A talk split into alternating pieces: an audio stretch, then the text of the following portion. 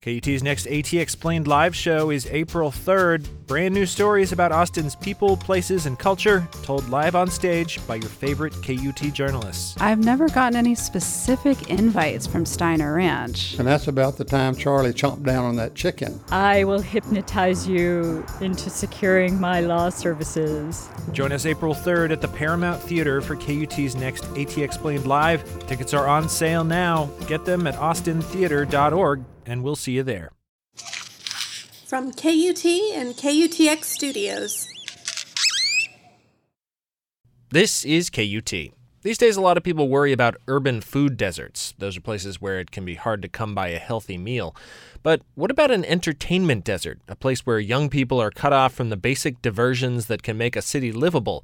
As KUT's Mose Buchele reports for our On My Block project, a lot of people worried about that very problem in East Austin a few decades ago. And the answer they arrived at, the Millennium Youth Center, stands today as a result of their efforts. The story starts near the corner of 12th and Chicon, and it starts with a tragedy.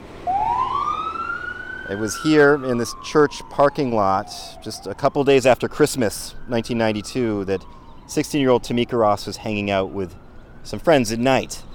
Well, a car pulled up, shots rang out, and Tamika Ross was killed. It was just one of several murders along this stretch of road in that year. And this was different for the community because it was a young female. This is Jennifer Muhammad. She lived right down the street from where Tamika was killed. It's kind of sad that you almost kind of got used to it being males, but when it became a female, that really got the community's attention and people started meeting and saying, How are we going to fix this? What can we do? At the time, Jennifer was just a teenager herself, but she started attending those meetings. And I was very vocal. I even challenged one elected official very boldly. And from that, seasoned community leaders were like, We got to find this girl. Good afternoon. That's how she became one of the faces of an Austin activist movement. Hi. Back then, Muhammad went by the name Jennifer Cole Doyle. Videotapes of old city council meetings from over 20 years ago show her looking a lot like she does today a petite, youthful woman with a voice that's somehow playful and commanding. Um, I didn't prepare a speech as far as writing it down because I don't feel like you really listened to it anyway. Muhammad and her allies formed the Central City Entertainment Center Advisory Board. They argued one way to reduce the risk of street violence for black and brown kids in the east side was to get them off the streets. Existing city programs focused on sports and education. What I didn't see is a place where I wanted to socialize with my friends and do fun things. Like catching a movie or going roller skating. So the advisory board pushed for an entertainment complex the East Side could call its own. I don't want to have to go all the way north. I don't want to have to go all the way south to go see a movie or to go skating and then be treated, you know, like I'm in the way or don't belong. That last part's important. As the idea grew, it became more and more about social justice.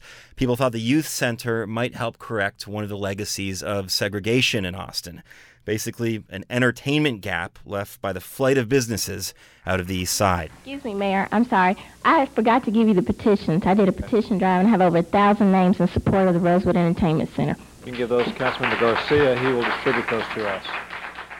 It was a popular plan. It was also an expensive one. The complex would cost millions for land and construction and about $800,000 annually in operating costs. A year went by, two years, three years. The board kept lobbying city council, but the center looked less and less likely to happen. Arguments against it will still sound familiar today. Here's former city council member Max Nofziger from a meeting in the mid 90s. One of the ways we use those funds is to provide housing for citizens, affordable housing, and that is certainly a huge need in the community right now with uh, occupancy rates at apartments being very high. We went through a couple of different council members. Um, lots and lots of citizens communications at city council members, lots of agenda items at city council. Spent so many hours at city council. Four years, five years, six years. I think a lot of things that were started for the East Austin community during that time went away because people gave up. They lost hope. They got tired and they stopped. Still, supporters of the entertainment center kept going. And seven years after those first community meetings, the center opened.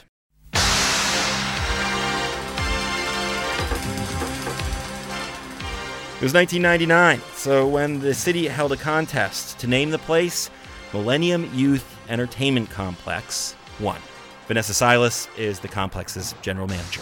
The Millennium is a dream that a lot of people had. And the dream has come true, and we've been able to maintain it.